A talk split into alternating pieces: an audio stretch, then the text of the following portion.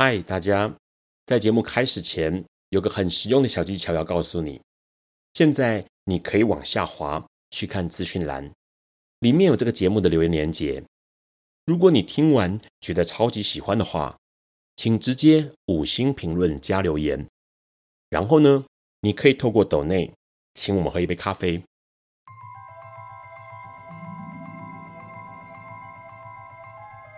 This is flawed. Alice is lost。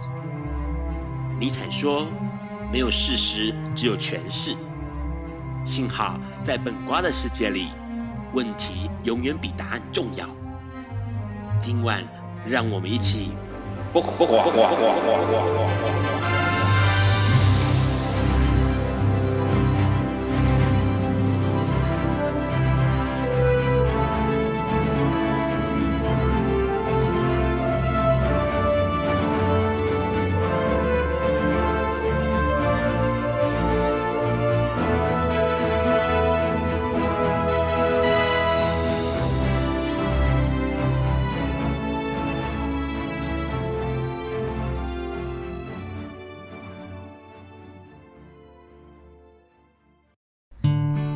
大家晚安。今天是二零二三年十月十二号，礼拜四晚上九点钟。你所收听到的是《播瓜笨瓜秀》第一百九十集，我是主持人 Ron。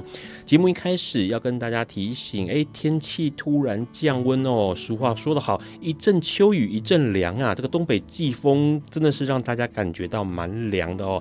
早晚的温度可能只有到二十度，所以一定要格外注意，不要穿太少，然后着凉了哦。除了这个消息之外呢，大家应该留意到了，哎，第六次。次的以阿战争爆发了，在十月七号的时候呢，这个管理加萨走廊巴勒斯坦地区的哈马斯组织呢，哎，在这个十月七号对以色列发动攻击了啦。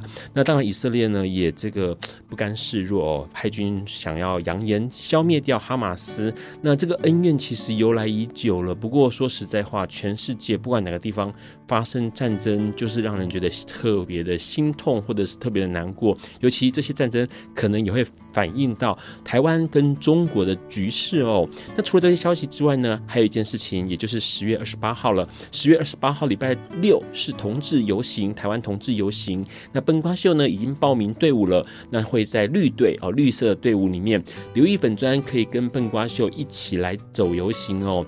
节目一开始，我们先感谢一下一直以来支持笨瓜秀的好朋友，包括马天中先生、小潘、娇姐、林屁屁，还有署名喜欢笨瓜秀的听众哦。那笨瓜秀每个礼拜四晚上九点钟，会在所有的 Podcast 平台上面跟大家一起以多元的立场、质疑的态度，从这个呃时事、阅读、艺术、指人精神出发，抛出问题来聊同志、LGBTQ、性别平权认同、生命经验，还有社会观察。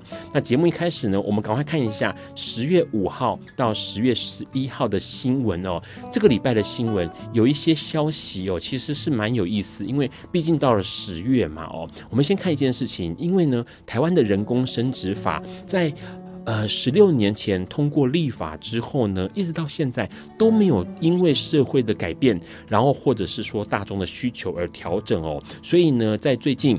这个民进党的立委们，包括洪申翰呐，或者是林长佐啦，呃，赖品妤，他们都提出来说，哎，希望能够提升这个生育的自主，人工生殖法应该要来修法了哦。因为经根据统计呢，二零一九年到二零二二年，有超过两千位的呃，不管是女同志配偶或者是单身女性，会想要生小孩，可是因为呢，我们台湾的。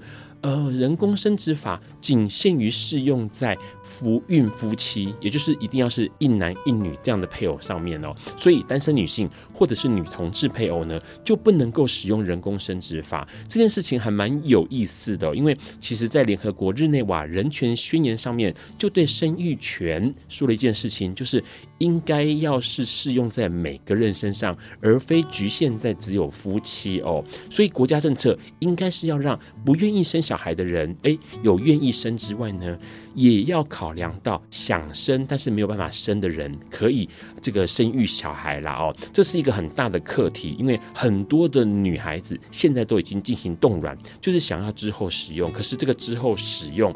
台湾的法律是一定要异性配偶同意，你才能够使用你的卵子哦。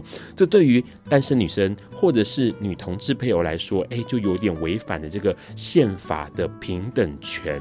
所以呢，是不是要重新思考，我们是不是能够修改人工生殖法，让呃更多的女性，不管是单身或者是女女同志，想要有小孩的话，都可以使用这个法律哦。除了这个消息之外，就是十月份，因为十月份呢，在台湾当然是大月份啦，是这个同志游行的月份，也是同志骄傲的月份哦。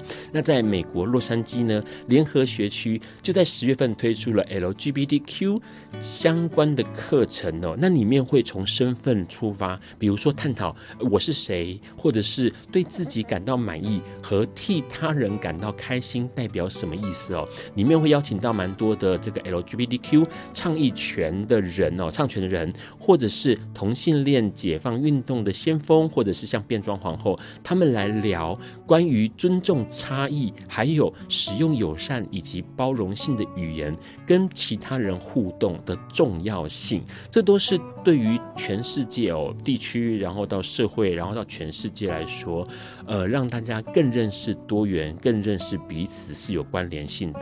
就像这一次的同志游行了，同志游行到了今年二。二零二三年，哎，迈向到了第二十一届。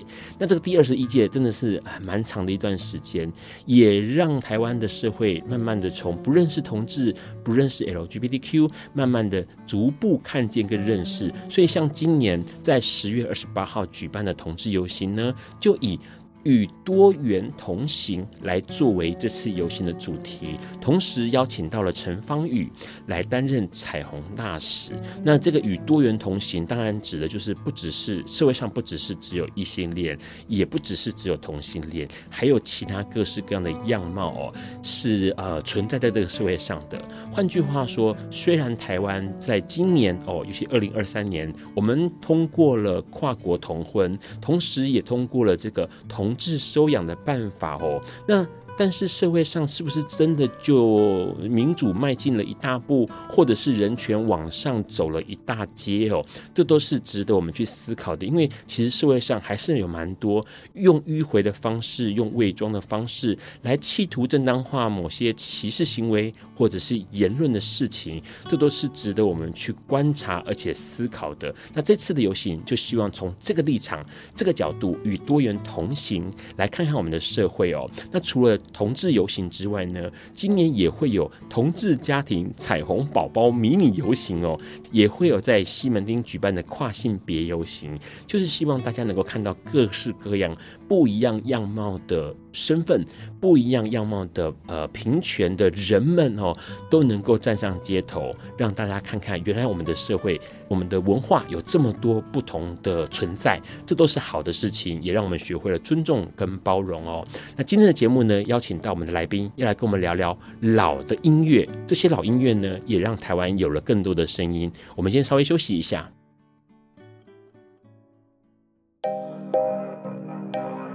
有一天。亚里斯多德在河边洗脚，他看了看身边的学生，将脚抽出水面，再踏入河中，说：“此水已非浅水。”另一位古希腊哲学家赫拉克利特也说：“人不能两次踏入同一条河中，因为无论是这条河或这个人，都已经不同，就如同历史上的今天。”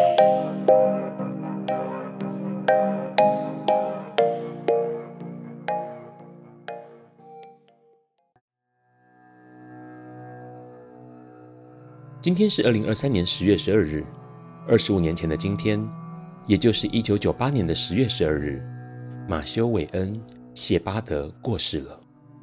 他是一位因同性恋暴力仇恨罪行而丧命的受害大学生，也因为他的身亡，促使美国各州以及联邦立法机构展开关于仇恨罪的立法讨论。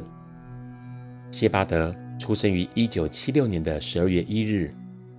二十二岁，一九九八那年，他正就读于怀俄明大学。十月六日深夜到十月七日凌晨的时候，在怀俄明州拉勒米市附近遭人虐待致死。当时他被路人发现后，虽然紧急送往科罗拉多州科林斯堡的波德谷医院，但还是因为头部重伤宣告不治。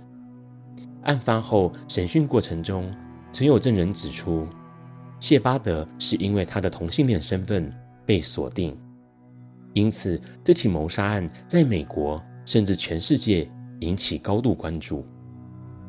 整个事件大约是在一九九八年十月七日午夜前后开始的。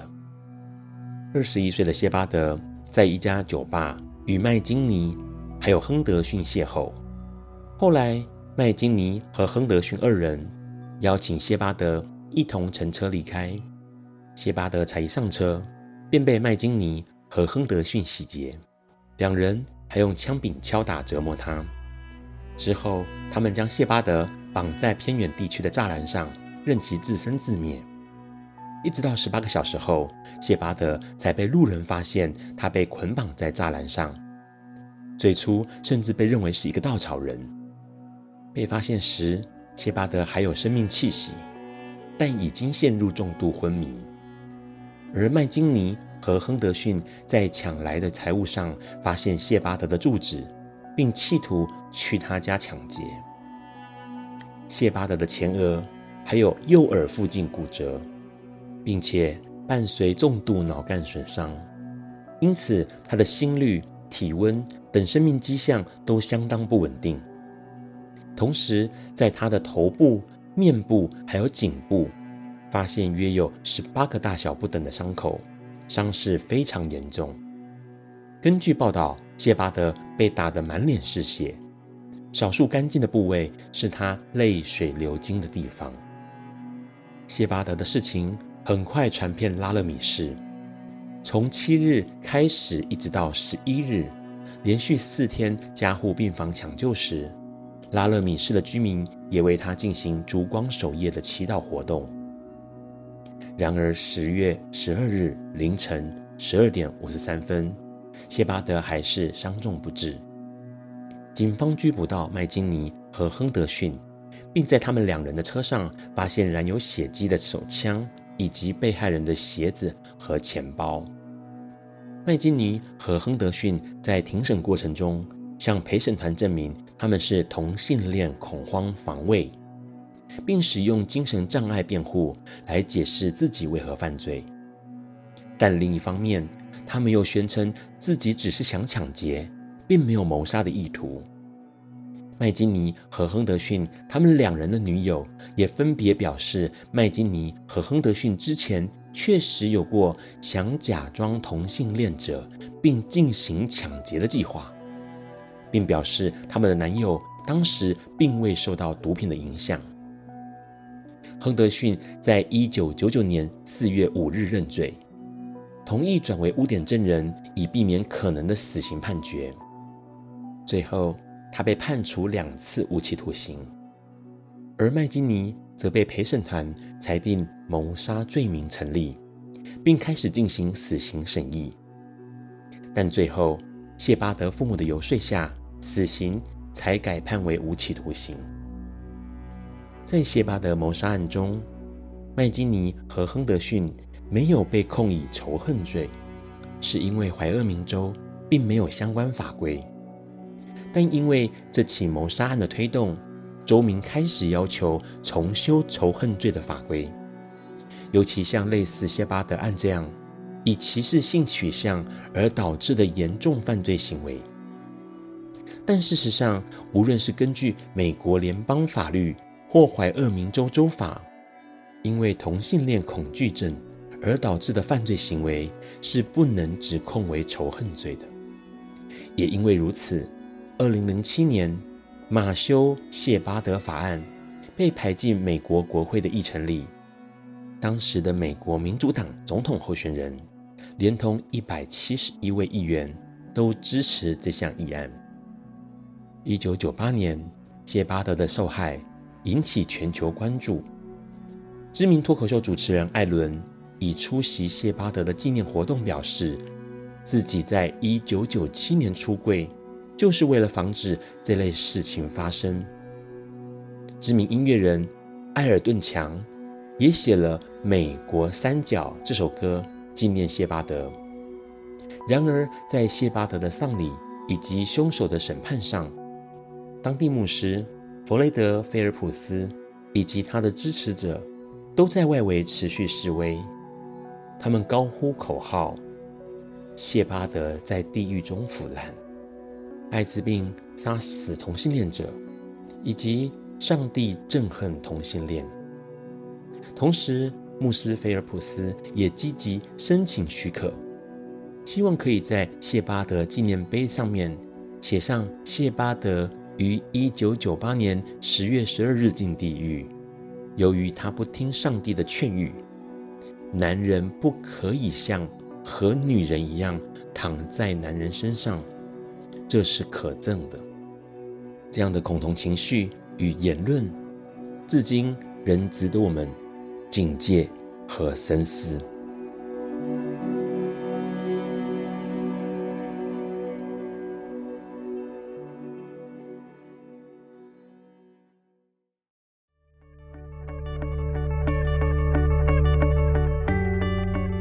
今天是昨天的明天，是明天的昨天。今天可以是去年的今天，前年的今天，甚至是历史上的今天。但今天不会重来。你今天过得如何？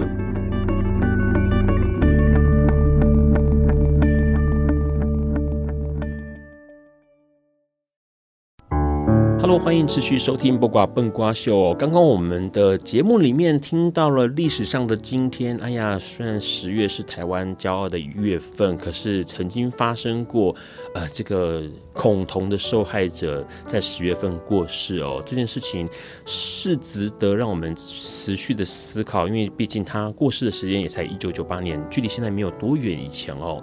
那今天来宾呢，要跟我们来聊一个呃蛮有意思的话题，是跟。过去的、旧的、嗯、老的事物有关系的一个来宾，我们先请来宾跟我们打个招呼吧。嗨，信宏哥好，大家好。好，我们今天的来宾，呃，是、呃、老唱片的收藏家林泰威，泰威先生。嗨，我们先聊一下最近有什么新闻是你特别留意到，或者是你特别感兴趣的？嗯，最近的新闻其实以阿战争就算蛮大的吧。对，嗯，我约莫在二零零几年的时候曾经去过以色列，是，所以那个时候，呃，最近又在听到这些新闻的时候，觉得还蛮历历在目的。因为我我去的时候，那时候其实并并不是在准准战争的状态，他 Okay. 就基本上就是只是在一个敌对的状态里，然后。那个时候我我去到以色列的街头耶路撒冷，那我们分辨不出来是呃希伯来人或者是以阿拉伯人。对。那我在那里其实学了一个希伯来文，希伯来文的字啦，叫做 Shalom，就是你可以跟人家打招呼，有点像是翘这种感觉。OK。就就可以跟他们打招呼。然后他们他们其中有一个店员他就提醒我，他说：“因为你分辨不出来谁是阿拉伯人，谁是希伯来人，对，所以你最好不要。” 乱跟别人打这个字，对.对，因为他们可能会随时就被激怒了。可是他们的城市是两种人，阿拉伯人跟希伯来人是混居的。对，的确是混居。那对我们外外来人来讲的话，其实你看不太到他们的差异在哪里，因为看起来很像。然后我们我们去到那个陌生的地方，你可能只是观光的一个角度，所以你不太会一下子知道说他们当地有哪一些美感。对对，所以我我那个时候就感觉到这是一个非常奇特的国家，然后我觉得它是一个非常非常陌生，但是又很美丽的一个地方。怎么说它很美丽？呃，我觉得它的建筑跟我们想象中这种美式的，譬如说有时候我们从当年我还没有出国之前，比如说我们我们会比较熟悉欧洲的，或是美国的，或者是日本的景色。可是对于中东的景色，对于他们吃的东西、用的东西，他们建筑应该会比较喜欢走的风格，我们都一无所知。所以去到那边之后，基本上就是一个完全全新的状态。对，嗯，所以你会觉得有一种好像一种呃特别的中东的美，然后那边的人文，然后呃食物啊各种，你会觉得它是一个很值得再去。异国，很异国，就是很异国，完全不熟悉的环境。对，对，完全不熟悉的异国风情。OK，可是，嗯、呃，刚刚一开始我们提到说，泰威是这个算是老唱片收藏家，或者是说熟悉老歌。你去以色列的时候，就是去这个地区的时候，巴勒斯坦地区的时候，你有特别留意他们的音乐吗？呃，其实不算特别去留意他们的音乐，但是我会。我我从很年轻的时候，可能从十几岁开始，我就会很习惯性的去留意那个国家的老录音。每一个国家的老录音还是呃，如果我有机会去到某一个某一些国家的话.对，那其实我会喜欢历史录音，也跟我自己旅游的经验有关。就是有一次我去意大利，是，然后嗯，我那个时候去意大利的时候是跟我朋友去，然后我朋友他们是意大利的家庭。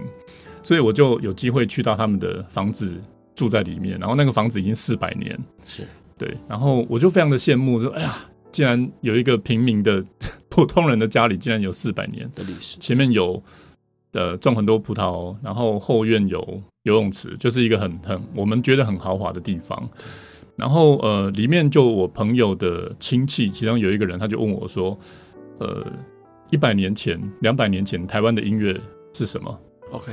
对，然后我我无法回答，因为对我来讲，那以前，呃，我所我所受的教育里面，我我们会接触到很多的西方的音乐，然后我会知道说以前有哪些古典音乐作曲家，所以我那时候去到意大利就觉得哇，有机会我一定要去米兰的史卡拉歌剧院，是或者去哪哪哪一些地方朝圣，然后我知道有很多的意大利民谣啊，什么 O Sole Mio 是。呃，然后什么桑达卢奇啊那些，我们小时候都听过的。可是当我的朋友的亲戚他突然间问我这个问题，我瞬间不知道如何回答。你朋友的亲戚知道台湾就只有一百一十二年，不是不是一百一十年？你那时候去的时候不知道几年，可是听起来他问你一百年前或两百年前这件事情，你也很难想象啊。我很难想象，可是我觉得有触动到我，因为我.我阿公阿妈的年代就是一百年前。OK，可是我我我对于那个时候他们听什么？我我我没有办法回答，是难道是听寡喜吗？还是听北管吗？庙、oh. 会里面的音乐，还是那时候听流行歌？那那时候最红的歌手是谁？对对，所以那时候反而是透过一个外国人的一个一个概念，然后他的角度，然后把我引到，哎、欸，我们台湾有什么？是对。那我觉得他会问我那个问题，也是因为我我去到意大利，我也会想要去了解他们当地。真正老的东西是什么？因为这个是传统，是如同我进到那个四百年的房子，我我就印象很深刻，是有一天，那个阿妈突然间从那个角落拿出一堆垃圾说要丢掉，然后就说：“哎、欸，我可以看一下那个垃圾吗？”结果是一八多少年的报纸，是就就我说哇，这个在在台湾的话应该是老东西吧？你要把它拿去丢掉，应该叫文物，对文物。嗯、可是对对他们来讲的话，那个就是他们生活的一部分。OK，对。好，因为其实刚刚泰威有聊到一个事情，是因为外国人，呃，跟他提起了老音乐，或者是说数百年前的事情。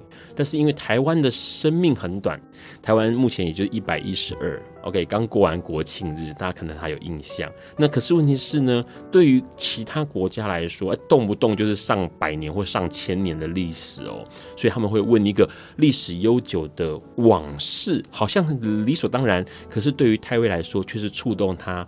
开启了旧唱片、老音乐的一个契机。我们待会要跟我们泰威来聊一聊，到底他了解了哪些事情，还有哪些事情是有趣的。我们先休息一下。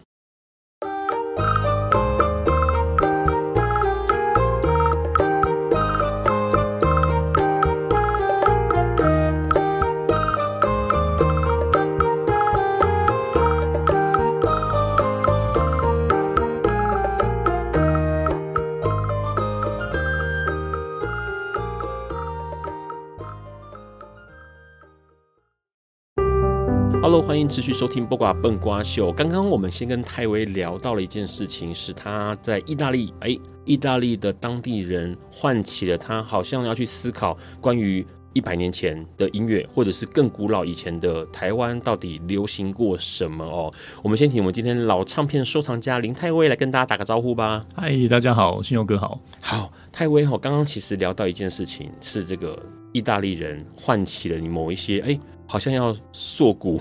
去回溯一些古往事情的契机。但是先聊一下这个这个呃，关于自己你自己啦，研究老唱片、研究老歌是你的本业吗？还是你另外有工作在做？呃，我主要的工作应该还是策展类的。OK，对，但是，是中研院的什么研究员之类，也没有那么厉害啊。OK。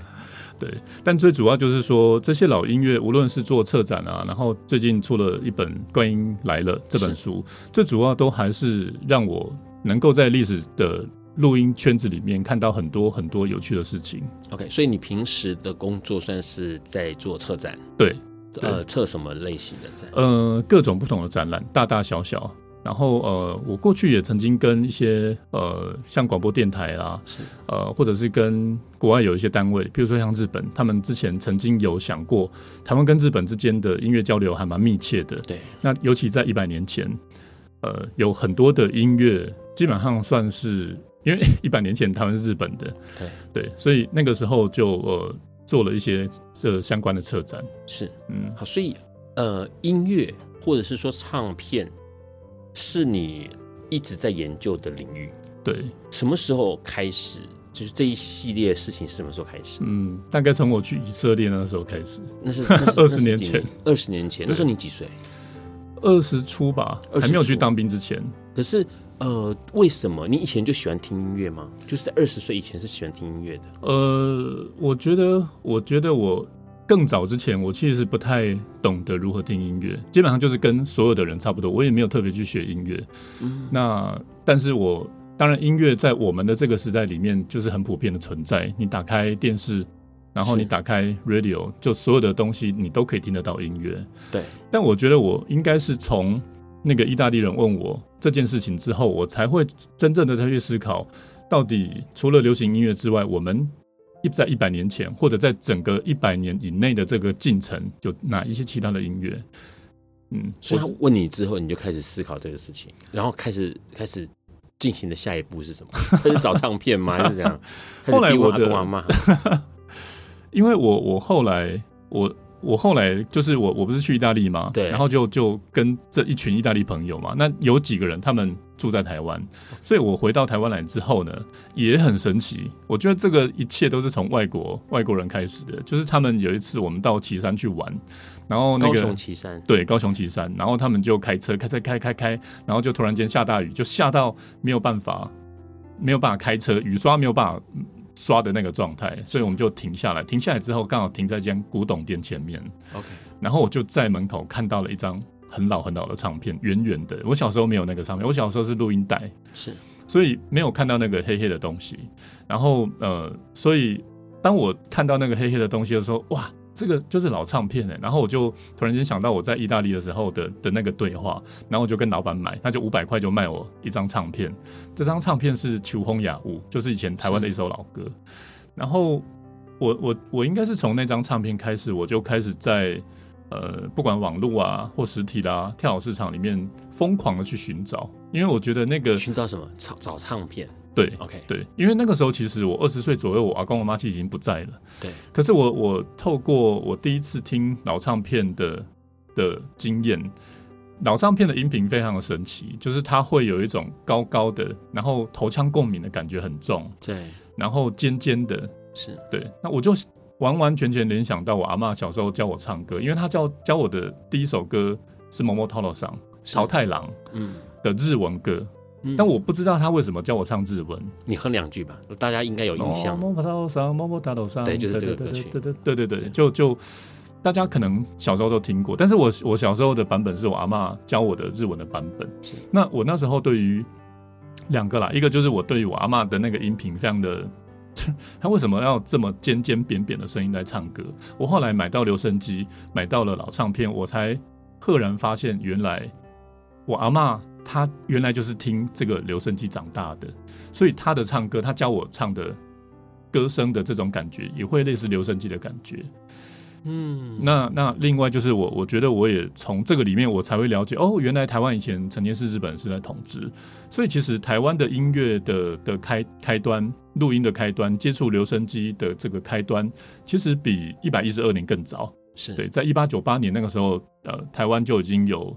这样的一个一个管道，可以接收当时最新的科技，也就是留声机的科技。是，嗯，好。刚刚有一件事情很有意思，因为这个呃，泰威听到他阿嬷唱歌，其实也是这个尖尖扁扁的声音，所以其实你阿嬷也在模仿留声机发出来的那一个。嗯 感觉不像是自然发出来的声，那个 vocal 声，对不对？对，其实这件事情我后来有深深的去研究。对，呃，一个就是留声机它的它的时代特色，因为呃，当时的留声机它低频比较少，所以你必须要高频才能够录进去。OK，那另外一个是在一百年前，人们的审美就是声音的审美观念跟现在不太一样。现在可能会有低频或者是有 echo，但是那个时代是呃，不管是你在路边看寡语，或者是去听演唱，通通常在现场都非常嘈杂，是所以唯有很尖、很高、很扁的声音能够突破重围。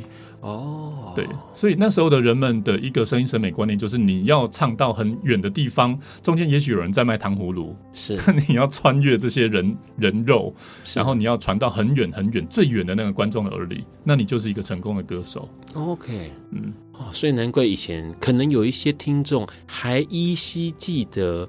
呃，笨瓜秀在二零一二零二零左右的时候，因为那时候音乐版权已经呃，Plus Radio 已经没有再跟 Master 买音乐版权了，所以那时候 Run 只能播放一些老歌，三零年代什么葛兰呐 这些人的歌曲，那大家印象就很深刻，就是那些人都好像吊着嗓子在唱歌一样哦。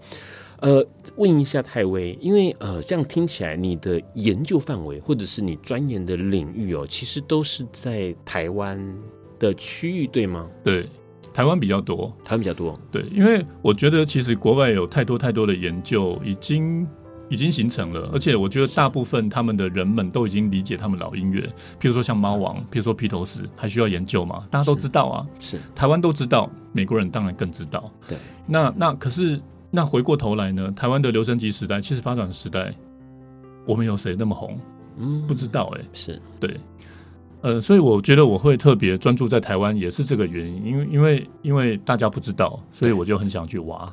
那以你过去了解台湾老歌，应该这个叫老歌了吧？对对，老歌的定义是几年到几年的时候？呃。其实我我最近六零以前的老歌是这样吗？可是现在很多年轻人都觉得张学友就是老歌哎，超老。上次有人跟我讲说周杰伦是谁？周杰伦好老，你听这蔡依林好老哦。啊、小朋友跟我讲说这好老，我心想说我的天哪！好，这可是在你研究的定义里面，老歌应该是几零年代以前叫？呃，其实我最主要的研究范围在台湾的战前哦。OK，战前，OK，对就是一九四五年四五左右之前的。对对对，OK，那。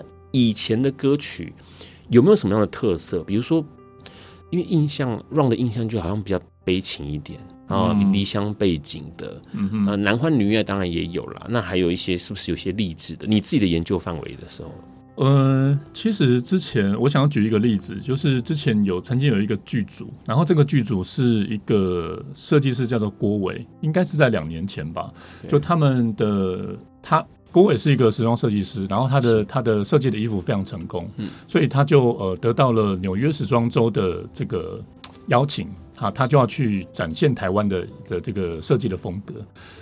那当时他们的剧组呢，就想要呃。拍一个 MV，然后他们就找陈淑芳阿姨要去拍一个一个跟女同志有关的 MV，那他们就来找我，就跟我讲说，哎，当时有没有三零年代有哪一些老歌，真正的很老很老的老歌，有在讲到女同志的部分，然后我就搜寻一下脑内的这个记忆库呢，我就发现有一首歌曲其实非常特别，叫做《初恋读本》，他在教当时的人们如何谈恋爱。OK，那呃，如何谈恋爱？他第一个讲的事情。呃，他就是讲说，每一个人要自由的去选择自己的爱情，你不要害怕，你应该要有自己的主见。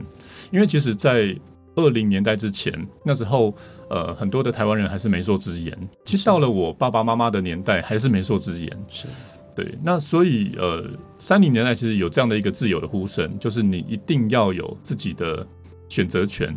自己的爱情要自己决定，所以这歌词写得非常暧昧，就是他把男生跟女生分开，那女生要如何追求自己的爱情？听起来就有一点点像是无论你的选择的性别如何，无论你选择的对象是谁，无论你们有没有年龄的差距，各种不同的差距，你都应该要忠于自己的爱情。是对，所以我后来我就把这首歌曲提供给这个剧组，那他们就在纽约时装周里面播放了这首台湾最红的歌后纯纯所唱的《初恋读本》。是，嗯，好，这个是你观察到的，就是好像会反映到当时社会的某一些，也许那个时候刚好。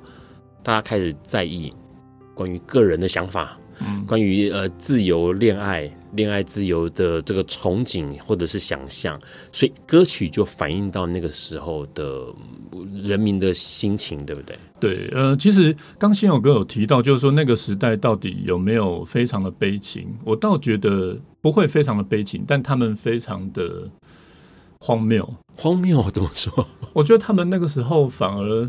刻意把很多很前卫的东西放进唱片里，OK，刻意的，刻意的，嗯、是。对，就是说，像我们平常当然有一些情歌啦，乌雅辉什么那些情歌，那那很悲伤的歌当然也有，可是我觉得他们那时候也会有，像我们刚刚讲的初恋读本之外，也有一首歌叫做跳舞时代，okay. 就是呃，因为那时候女性呃更早更早的女性她们要缠足，对，那缠足你就没有办法跳舞，你就 只能坐着或躺着，是。或者走路要走很慢。但可是到了二零年代末，他们开始缠解缠足之后呢，呃，那时候新的女性她们就不会再缠小脚，于是可以跳舞。是，所以那个时候这首歌曲就就就出现了。然后温喜文明力当三当帮自由 key，就是他可以很自由，我要去哪里我就去哪里，对，我也可以跳舞。如果我缠足，我并不能跳舞。所以呃，我觉得那个时候呃，的确有很多很离奇。然后我们现在人。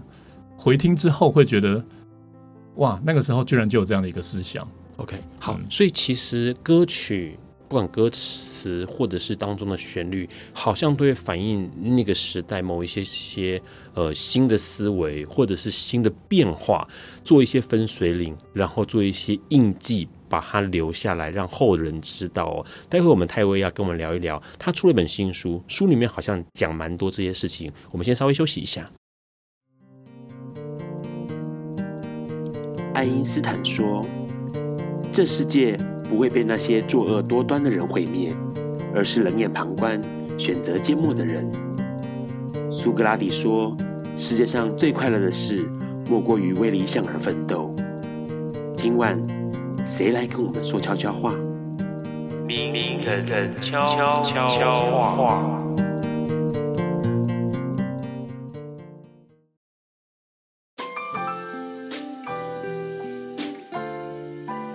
朋友好，我是汉斯阿妈，我是一个老人同志，我今年已经是六十二岁了。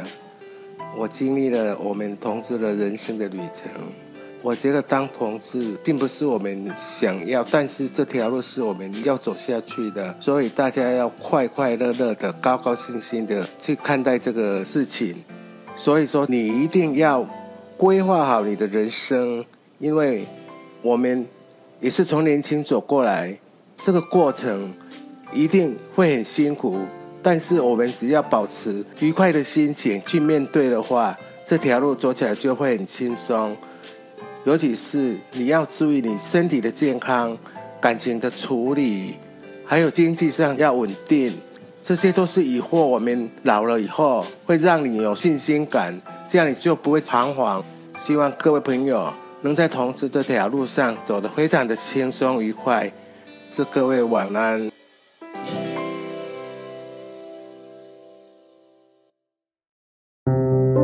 Hello，欢迎持续收听《播瓜笨瓜秀》。刚刚泰威跟我们聊到一件事情，歌曲其实应该说所有的创作，尤其是像歌曲、文学，或者是那时候影像开始有的一些记录，都能够把当时的社会。呃，反映在这些作品里头哦。那这一次呢，其实泰威他出了一本书，在九月十六号的时候，这本书叫《怪音来了》，奇怪的声音哦，怪音来了。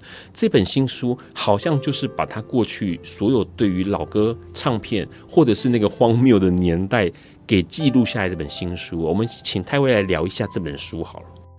呃，对啊，这本书其实就呃刚出版，然后呃，我自己觉得我我我搜罗了很多很离奇的好笑的故事在里面。是对，因为当时的唱片，我们不要把它想象成好像很严肃，它虽然是一个很昂贵的一个产品，可是其实当时的人们就是要买唱片，就是想要卖唱片，所以它就是一个商品。对，所以当社会的的气氛如何，然后就会产出怎么样的唱片。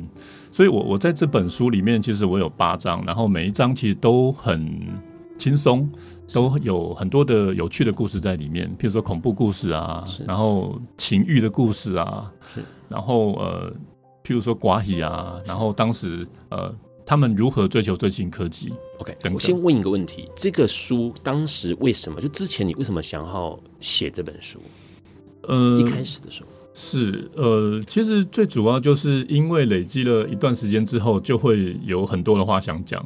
OK，对，所以就把这样的一个，因为你会觉得你你这这很多的事情不能只有我知道，这这种感觉。那时候的的音乐的故事非常的缤纷，而且也很多元。嗯、对，所以我那个时候除了自己研究，然后自己觉得，因为有些歌是还蛮蛮有蛮有趣的，譬如说有一首歌它唱破了很多音，他们为什么还能够发行？唱破很多音啊？对，唱破很多音。Okay, okay. 所以我把它。叫做呃史上破音最多歌是对，为什么唱破音还能够发行呢？这难道是当时的一个风格吗？或者是什么？嗯、或者是当时嗯，如果我们知道江山楼东会坊里面有很多的艺旦的话，那这些艺旦们他们跟他们的恩客之间的互动如何？那他们也有留留下一些唱片，是对，那他们的唱片唱腔又如何？嗯，对，所以这本书。呃，不是为了写这本书而开始写，而是你之前就已经累积很多资料，对，然后还累积很多故事以及这些算是各种素材，然后哎，后来觉得应该把它集结起来。你刚刚说里面有八个章节，对对对，然后里面好像包括了一些，有些是恐怖故事，然后还有一些是色色的故事，是不是？对对对对对，恐怖故事的话，就是其实呃那个时候的确，不管是台湾啊，或者是台湾。有很大的新闻，他发现日本啊，或在上海有一些离奇的故事，他们就把它录进录音来。是对，譬如说那时候就有福州奇案，是，然后也有、呃、台湾本土的什么彰化奇案啊，或者是呃，像像呃有一个那个那个演员被杀，对，被被毒杀，哦，一个妓女啦，然后他们就也把这样的一个故事把它放进来。他那是呃说故事还是歌曲？他们把它变成歌谣。呃各种不同的都有可能，譬如说比较简单的话，他们可能就用口说的方式把它录成笑话唱片。OK，对。那如果是呃比较长一点的，他们可能就会找演员来演，所以就可能他会编成新歌剧，然后他们可能也会找人去解说，因为像古代的圣主鲁啦，就是先旁边旁白解说，然后解说完之后呢，这一群演员就去演这个故事重现，就像有声书一样，是这样吗？对对对对对，好。然后也有一些，譬如说像以前的关洛音，OK，对，关洛音他们也把它放进录音里面来。呃、啊，那内容是会是什么？呃，这个关洛音呢，是以前其实大家都会有，我不知道大家有没有去过什么什么修家，是，然后就会有那个神西骂嘛。那可是有另外一个很类似的一个角色叫做昂姨，OK，那昂姨的话呢，他的最主要的角色就是当有一个人他很思念他不在的亲人的时候。然后那个亲人不在了嘛，那怎么办呢？那你只好透过一个人把你的眼睛蒙起来，然后他会带你到阴间去找到那个亡灵。是对，所以他们就把这样的一个故事，把它呃出成两张唱片一套，然后呃。他的最主要就是说，这个太太很像你想念她已已逝的先生，所以他们就真的把他带到阴间去，并且找到那个亡魂。好，这些呃，这八个章节，或者是甚至更多的故事，呃，泰威自己在看到这些情况，比如找到资料啊，看到这些情况，你心里面应该觉得还蛮荒谬的吧？这些这些东西全部都录在里头。对，就是你会觉得当时的歌坛怎么这么离奇啊？因为我们现在如果。此刻来讲了，大部分都还是流行歌居多。对，那也许里面可能会有一些讲到时事，有一些可能会讲到跟呃当代发生的一些新的事情有关，也许啦。比如说有些饶舌，他们可能会放进去。但是你会发现在一百年前、八十年前，他们其实就已经把这些光怪陆离的、哩哩扣扣的东西，把它放到唱片里面，变成歌，然后或者是变成其他形态，然后放到唱片里面去。对对对对对，这很像是。哎、欸，其实泰威让 Ron 有一个想法，就是很像是现在我们现在可以 OK 这几年。可以用手机拍短片、拍影片，嗯、然后一旦握有这一个呃自己决定发声的工具之后，我们开始狂拍，全世界都狂拍、乱拍一通。你想到各种题材都有可能变成短影片，对，在网络上面出现。对对对对，对。所以换句话说，一百年之后的研究者，可能在回看我们现在二零二三年的一百年前的时候，会觉得。那群人好荒谬啊！一个影影音有什么好玩的？居然完成这种情况，很像现在泰威看到这一百年前的唱片的感觉耶。对，所以当时的留声机就是我们现在的网络吧？可以可以这样讲。OK，然后大家就去发现，哎，这个事情可以记录下什么？对对对对，什么都来试试看。对啊，而且就是说，什么东西会进到唱片来？只要是有触及率的，触及率就是当时唱片卖得好就是触及率嘛。对。对所以他们当时的确就会做这样的一个事光怪陆离的，或者是引人好奇的，都会是优先选入的。对对，所以太太有趣了。那这次在书本里面有有没有什么故事是让你最印象深刻的？呃，我印象深刻的是，首先就是义诞的这个部分。嗯，呃，因因为义诞是算台湾很特殊的一个一个传统，因为台湾更早之前清代的时候是是是中国的一部分，然后后来又。日本时代嘛，是。那所以台湾的义旦文化，它其实受到一点中国的影响，也受到日本的影响。是，所以台湾的义旦可以说，他要学日本歌，他要学日本国歌《君之代》，但他也要会唱上海的那些京剧里面的小曲，什么梅兰芳的那些《霸王别姬》，他们都要学。是，所以台湾的一旦可以说，呃，就一个研究者林以如他提到的，他认为台湾的一旦是一个收纳箱，所有的东西都要会。是。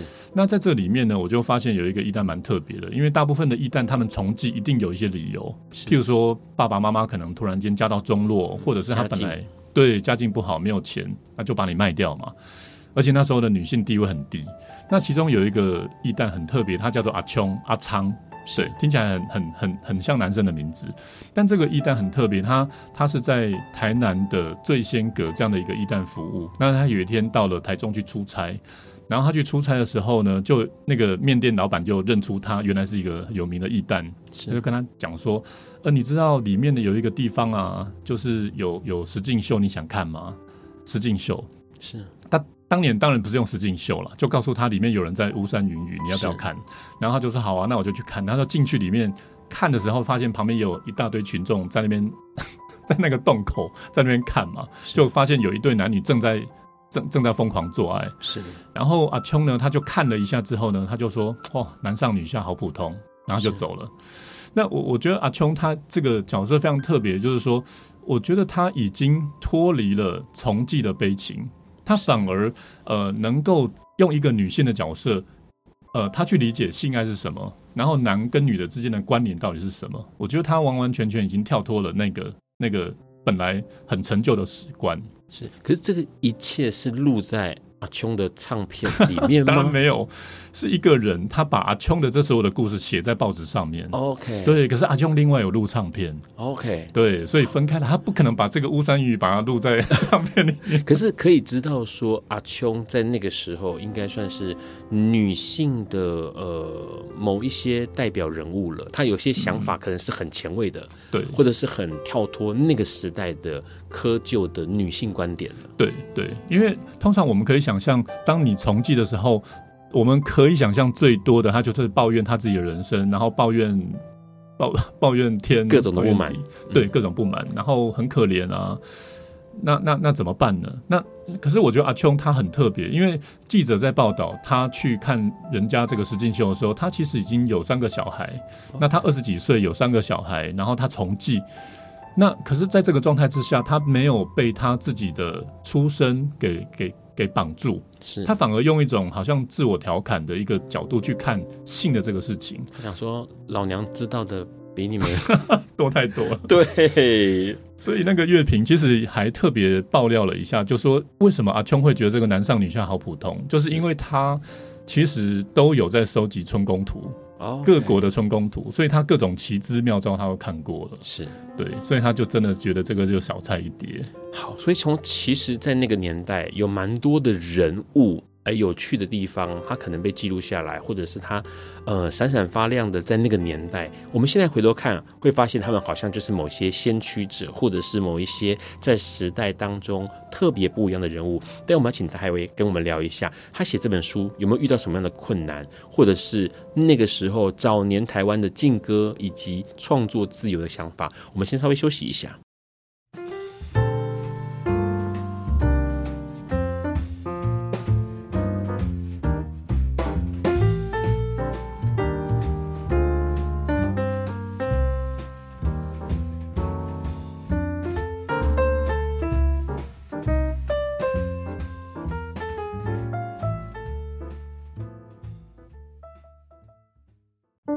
Hello，欢迎持续收听《播瓜笨瓜秀》。刚刚我们先听泰威来聊到了一个诶有趣的故事，是那个时候呃早年的异蛋哦，有一些蛮有意思的存在，它可能超脱了当时女性的想象哦。先问一下泰威，你这本书呃让其实看到书的时候还蛮有意思，因为里面图很多。照片很多，然后文献资料很多，然后还附了一张 CD，是不是？是，对。等下，请问一下，这个年头谁还有 CD player 呢？你不要说黑胶机了，连可能连 CD player 都没有哎、欸。其实我们那个时候的确要出版之前就在讨论这个问题，到底谁还有 CD player？但是我我后来我们决定还是要放一张 CD 的原因，其实就是一个仪式性了。OK，对，因为你有这个东西，然后你把它放进去，然后有一个聆听的感觉，感感觉也是不错。那个如果真的跟得上这本书或者泰威的思路的话，可能会觉得说啊，这 CD 啊，老唱片呢、欸，现在我都串流音乐了，真的是老唱片，对 不对？好，来问一下，因为这么多资料在里头，你在写这本书的时候，有没有遇到什么样的困难？呃，我觉得最大的困难是因为，我觉得在我心里面有一个最大的一个想法，就是我想要保留当时，嗯、呃，当时的人们，他们到底对于唱片的想法到底是什么？真正的想法，可是是对唱片，还是对声音？呃，还是对音乐？各种，其实我、okay, 我我我都有，我都有好奇。OK，可是基本上，呃。当时的录音的人应该是百分之九十九都已经不在了，所以我觉得这是我遇到的一个最大的问题。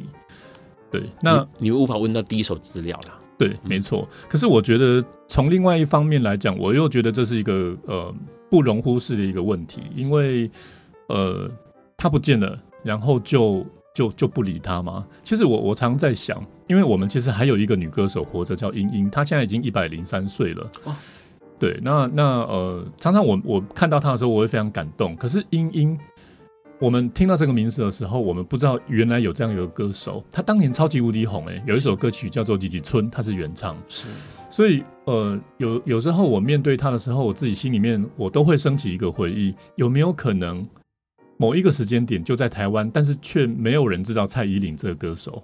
哦，Okay. 因为他在战前的确是超级无敌红，可是经过了。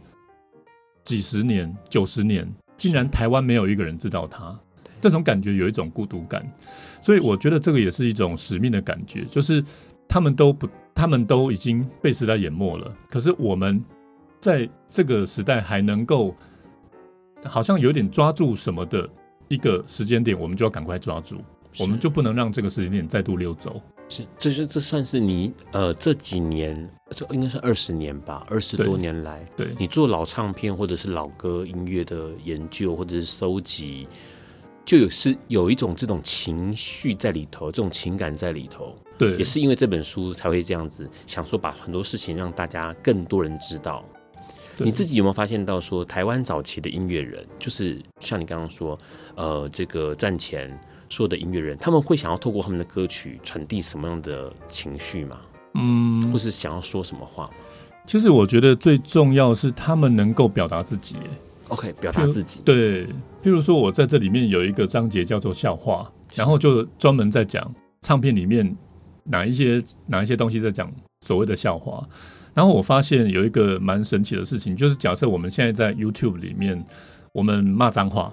那可能就会被消音吧。是，那就就就自动，或者是有时候我们在电视节目里面听到在骂脏话，就会哔，然后就有一个音频，然后就把那个盖掉。是可是其实以前的笑话里面，就连最红的纯纯，他也要讲笑话的这个过程当中，里面都会骂脏话。OK，他他会讲一些我们现在听起来很难听的话啦，是对，那什么什么靠腰那些什么什么都会有，但是比这个更严重的字词都会在里面。是，所以反我反而觉得，就是当年的唱片，他们并不是为了要要有哪一个目的，而是就是说，当时的人们爱听这个，所以我就可以很自由的把把把这些声音、这些呃有趣的事情，全部都把它录进来，然后也让大家听到这些，然后享受最新科技。OK，所以他们那个年代反而更自由。我觉得发生这件事情反而更自由。对，我觉得反倒没有特别的限制。Okay. 然后甚至也有很多光怪陆离，当然有一些被禁了，但是有一些，譬如说像我们在歌仔戏里面，我们现在都都觉得歌仔戏是台湾的国宝嘛。是，但是殊不知在一百年前的台湾的歌仔戏里面，真的光怪陆离的剧情，譬如说一个小姐，然后跟她的表哥在寺庙旁边的花园三 P 做爱，就是跟。跟那个小姐的那个婢女，然后后来那个小姐就怀孕，怀孕之后表哥事后不理，就就就就跑走了。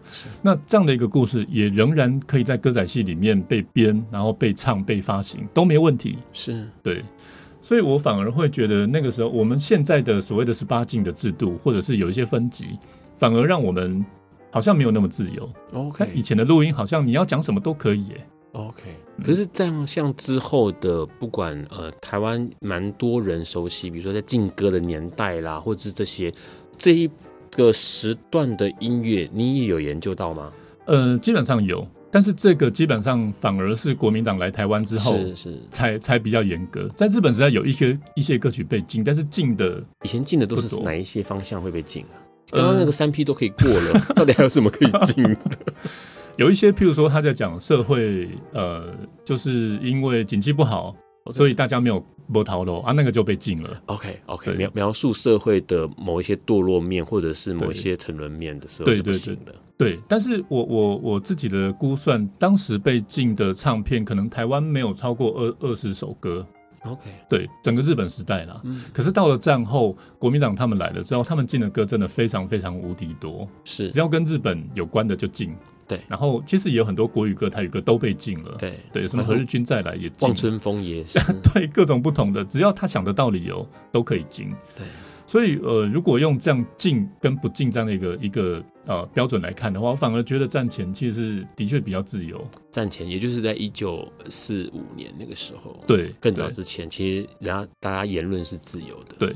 OK，最后面想要跟那个泰威问一下，因为其实这本书哦，呃，刚出版没多久嘛，然后呢，有没有什么活动相关的活动还是什么之类在发生？因为他这本书很多人在看了之后的反应就是很丰富，因为里面很多很多故事，琳琅满目的故事看不完哦。还有没有什么样的活动是可以可以跟大家分享这件事情？呃，最近的话是十月十三号在魁府剧晚上七点半，对。有一场色色的，就是这里面都会讲跟情欲有关的事情。OK，对，十月十三号，对，在哪里？在魁府剧，就在中山站附近。OK，魁府剧那边。对，然后会有一个算是几点钟啊？晚上七点半，晚上七点半，这是十月十三号。可是有些听听众朋友可能听到是已经来不及了。不过这本书这本书，呃，里面收录了八个章节，有八个章节。对，然后大概有多少个故事量？你自己印象深刻？大概有三四十个故事在里面。OK，然后从这个刚刚说战前更早之前，从第一章有黑胶唱片开始的。呃，历史资料还有人们的反应开始记录下来，对，然后一路写下来这样子，对对对。呃，最后面哦，想要跟大家问一下哦，因为说实在话，这一次能够邀请泰威来笨瓜秀，主要是要聊一件事，因为很多人都知道，我们也许会透过文学的方式，透过音乐创作的方式，透过戏剧的方式来发表自己的想法。那这一部分的言论自由或创作自由是相当难得的啦，尤其像音乐，它可以抒发情感，然后还可以撩拨情绪，引起共鸣，甚至可以凝聚众人。我们都知道说，哎，很多做社会运动的时候，现场一要一首歌嘛，哦，有歌就可以让大家呃热血沸腾这样子哦。那歌曲也可以吐露心声，所以其实像泰威的这本书，呃，怪音来了，就可以看到台湾早年的歌曲，还有音乐人他们对于台湾那个时候那个年代的想法。那这些想法有可能会是刚刚泰威说的荒诞不羁，也有可能是相当有感触的心灵的一些声音哦。想问问看大家，你听过黑胶唱片吗？那你最喜欢的老歌是哪一首？你知道台湾曾经进过哪一些歌曲吗？都欢迎留言跟大家分享哦。那最后面呢，也想要跟大家来聊一下，也就是十月二十八号是同志游行，欢迎大家一起来走游行。那今天很开心，也非常高兴能够邀请到老唱片收藏家林泰威来到笨瓜秀，谢谢你来，谢谢金牛哥，谢谢大家。然后下个礼拜四呢，十月十九号是我们这个呃终于结婚的 Vincent 跟 Great 哦，那 Vincent 很多人都印象深刻，之前在蔡英文当选总统之后，Vincent 跟他的伴侣曾经一度到总统府去跟蔡英文说，请你赶快通过同志结婚，因为我已经。年纪不小了，那我不晓得什么时候还可以继续等下去，等台湾同婚通过。那如今呢？二零二三年十月十四号，他们终于结婚了。Vincent 今年也六十岁了哈，六十岁来结婚这件事情到底晚还是不晚？不过很高兴能够看到他们结婚。那同运老战友在下礼拜四十月十九号会来笨瓜秀，跟我们大家聊一聊他们这一路以来追求婚姻平权的过程，还有他们现在结婚的想法哦。今天节目就到这边告个段落了，非常开。开心笨瓜秀能够一直陪伴大家，我们下礼拜四见，拜拜，爱你们哦！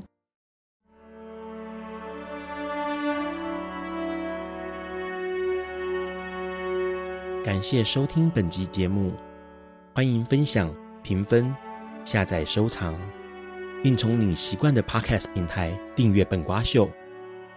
此外，你的热情抖内也是对笨瓜秀的最大肯定，让笨瓜秀在未来的日子里。